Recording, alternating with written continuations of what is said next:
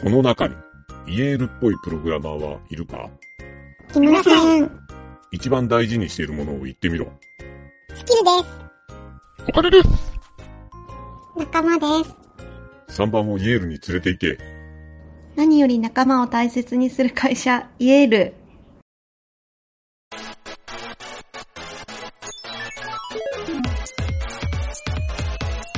なん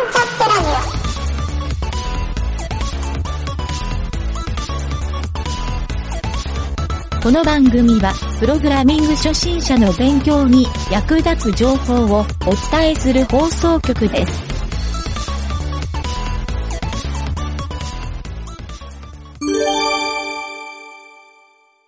裏技のコーナー。はい、どうも、ゆげたです。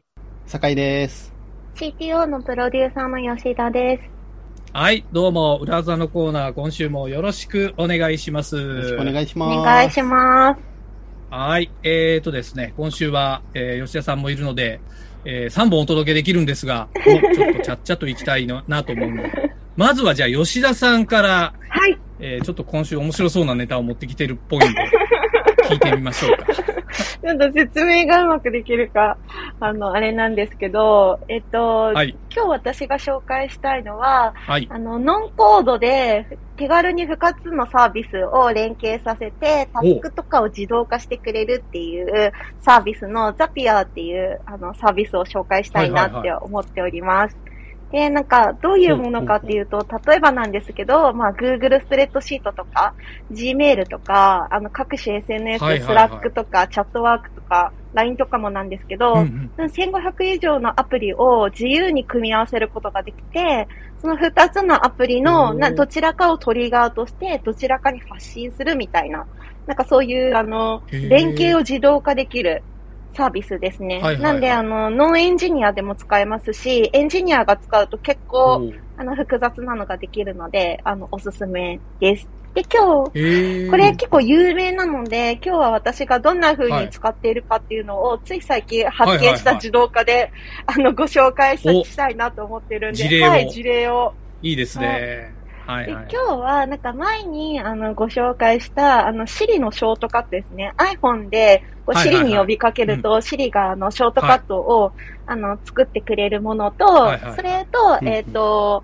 Zapier と、あとは、はい。あの、 Notion を、あの、複合した、はいはいはい。あの、自動化をお、あの、ご説明できればと思っております。ほで。えっと、前はい。回お話ししたんですけど、Siri ショートカットで、あの、音声入力したものをテキストにするっていうのが、はい iPhone で自動で入っているんですが、えっと、それに、あの、入力した内容を、あの、ザピアを使うと、Notion の、うん。あの、タスクとして自動登録できるっていうがあるので、例えば、あの思いついた時に、Siri タスク登録してって言って、今日の予定とはいはい。か言うと、全部が、あの、Notion の、あの、えータスクになるっていういいですね。のがあるのはいで、それを紹介したいと思ってるんですけど、あの、昨日3ステップでできて、1個目が、あの、Siri ショートカットで文字の音声入力を設定します。はいはいで、その後に、あの、Siri ショートカットで中間アプリにそのテキストを保存します。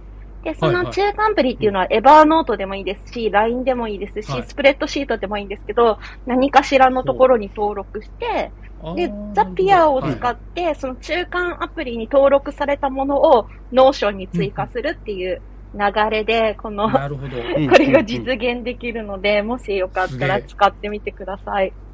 ええ面白い。なんかあの、一時期エンジニアで流行ってた、IFT ってあるじゃないですか。ありますよね。はい。IFTTT っていう。うんうんうん。なんかあれのノーコード版みたいな、今聞いてて印象だったんですけど。あれと、まあ大体似たようなものですよね。ザあ、ピアって。やっぱなんか似たような感じしますよね。似たような感じ。でもあれがっつりエンジニア向けなんで、確かに確かに。それのノーコード版ってなんか斬新だなと思ったんですけどね。すごいな。へえ。あ、無料枠もあるんですね。そうです無料でもね。使えますし接続できるサービスが IFT よりも多いですね。だいぶ。ああ、なるほど。そこがポイントなんですね。すげえな。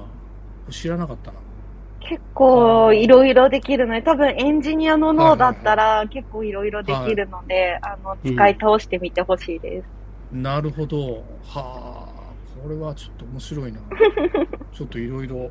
まあ、なんか、こういうブログを書いてそうな人がいいそうですね。確かに確かに。うん、面白そう。はあ。いやいや、これはちょっとなかなかね、ちょっとプログラミング学習してる人もいい教材になるかもしれないですうんね。うん。自動化みたいなところとかね。本当ですねいいですよね。ね、今仕事多いですからね、それ系の。そうですね。はい。なるほど。ありがとうございました。はーい。おーじゃあ、ちょっと次は、酒井さんのネタを聞いてみますか。はい、じゃあ僕の方からはですね、今日はですね、えー Mac の開発環境のお話を少ししようかなはいはいと思うんはい。ですけど、お皆さん、はい一番多い領域ですね。うん。そうですね、はい Mac で開発する人多いと思うので、まあちょっと参考になるかなっていうところなんですが、Mac の開発環境で、まあ Docker とかを使っている人もまあ最近多いと思うんですけど、まあ、直接 PHP だったりとか、えーまあデータベース系、MySQL とか、そういうのを入れてる人もまあまあいると思うんですよね。はい。で、そんな人向けにですね、えーはいはいはい Mac 上にこうデータベースおを、えーバージョン各種ごと入れれるはい。ようなツールがあるんで、それをご紹介したいと思います。へえ。はい。でお、さ便利そうそうなんですよ。はいはい便利系なんですけど、サービス名がですね、なんて読むんだろう、debiangin.com ですね。APNG はいジンって読むのかな？ほう。デビンジンなのかな？はいはいはい。というのがあ。りはまして、はい。まあちょっとインストール型なのはい。で少し時間かかってしまうと思うんですけども、まあこのアプリを入れるとですね、まあすごいシンプルな、はい。えー画面が出てきて、そこに、はいそうデータベースを追加していくような形になるんですね。でデータベースをはいはい追加するときに、ポスグレと MySQL とレディスが選べて、さらにその中で、はいえーそれぞれのバージョンがいくつか選べると。はでバージョンを選んであげると、うんうんうんもうそのまんまデータベースがインストールされて、それが使えるとい。すごい。なんですけど、い。なるほど。でそれを複数持てるというのが特徴的で、まあ、切り替えながら使えたりするというところですね。あ、それはいいですね。うんうんバージョン持てるそうなんですよ。構。結構バージョンでね、いろいろと引っかかったりとか、まあ、今回の案件はみたいなこととかがあったりすると思うのはいで、こう、ね簡単にこうね切り替えれるみたいなのはうん、割と皆さんにお役に立つんじゃないかなというところと、はいはいはい。あとこのツールなんですけど、あの、テーブルプラスってご存知ですかね、あんまりテーブルプラス？いや、わかんないです、ね。視聴者の方もあんまりご存知ないかもしれないんですけど、そのデータベースのクライアントですね、Mac 上とかで、あの GUI で操作できるようなツールなんですけど、その子が作っているものなので、シームレスにそのツールにアクセスできると。なんで今回そのデータベースを作ったら、そのまま、えそのテーブルプラスの方でサクッと表示してくれるっていうですね、非常に便利な機能が備わっているので、よくクライアントソフトやろうとすると、まあいろいろ設定して、はい。それでアクセスを要約できるみたいな感じだと思うんですけども、そこがボタン一つでポチってこう表示できると。で、中身も見れるなるほど。割と便利な機能も搭載されてますね。へえ。いいですね。はい。結構こ開発すう、る開には便利そう発にはかなり便利なんじゃないかなと思います。はいはいはい。なるほど。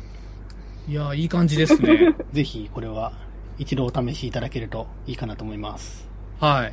ちょっとドッカー立ち上げる前に一回そっちで試してみたいそうですね。うんどっかはね、やっぱりちゃんと位置環境をしっかり作るみたいなところがあると思うので、確かに。なるほど。いや、ありがとうございました。ははい。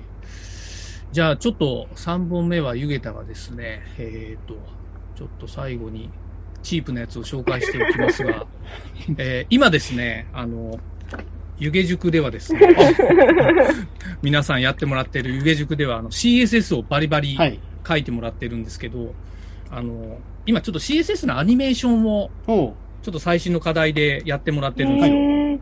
で、ちょっと皆さん苦労されてるんうんで、うんうん。えー僕がちょっとね、昔、まあ勉強っていうわけじゃないんだけど、面白いサイトがはい。あったのを思い出して、ははは。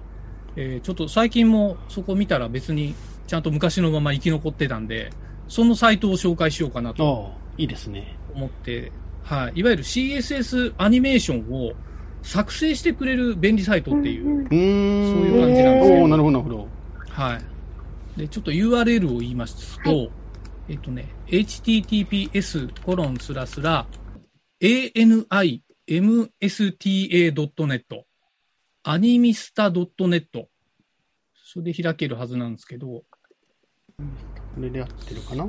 あ、なんかちょっとおしゃれめのサイトですね。そうなんですよ。はい、あの、そう、サイト開いて、そこのトライミーっていう最初にあるとこ押してもらうと、はい、もう、そこの次のページが、もう CSS のアニメーションをどんどんパラメーターで切り替えて設定できるようになってて、で、そう、いわゆる、この、例えば一番デフォルトのやつが、このスケールアップ。はい。とかってなるんですけど、まあこれのデュレーションってこう、アニメーションの時間とか、タイミングファンクションって、ね、あの、リニアとか、あの、ゆっくり開始とか、早く開始してゆっくり終わるとか。なるほど、なるほど。そう、そういうのを、いわゆるパラメーターを GUI で切り替えられて、で、最後に右上の方にある、なんかカッコが書いて中黒がある、そのボタンを押すと CSS がバッて出るんですよ。あ、本当だ。生成されて。そう。で、それコピペすれば、あの、もうそのまま使えはするんで、はいはいはい、非常にね、そう、CSS のちょっと勉強にもなるかなと思って、あと多分デザインをやってる人とかは、ここで、えー、ちょっとコーディング苦手って人は、あ、こういうのできるんだな、みたいなことも、ちょっとわかりますし、何かしらのね、デザインのヒントとか、僕こう、パラパラいろんな、このタブを見ながら、そう、ちょっと、あ、こう、こういう機能できるんだっていうのをね、発見したりしてる時期もあったんで、はいはいはい、まあちょっとそういうね、あの、いろいろ勉強も踏まえた感じで見てもらうと、いろいろと面白いんじゃないかなと。すごい。これはいいですね。はい、ここからさらに応用を聞かせてみたいなこともできますね。そうです、そうです。もう、そうなんですよ。そうなんですよ。この CSS のアニメーションってやっぱり覚えてしまうと非常にね、あの、ウェブサイトの構築が、まあ面白くもなりますし、はい、はい。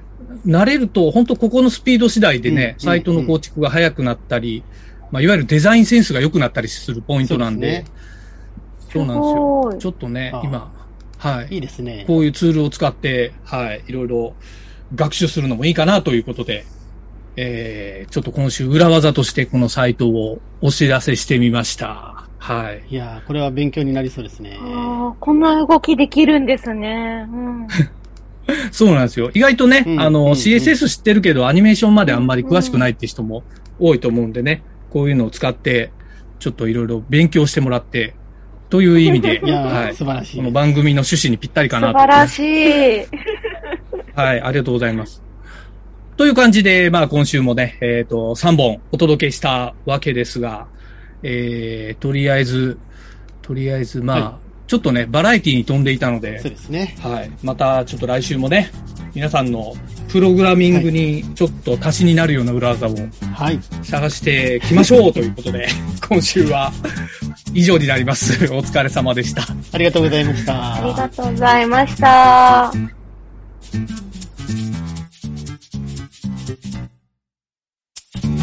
番組ホームページは https ラッシュスラッシュミートドットマークスラッシュラジオです。次回もまた聞いてくださいね。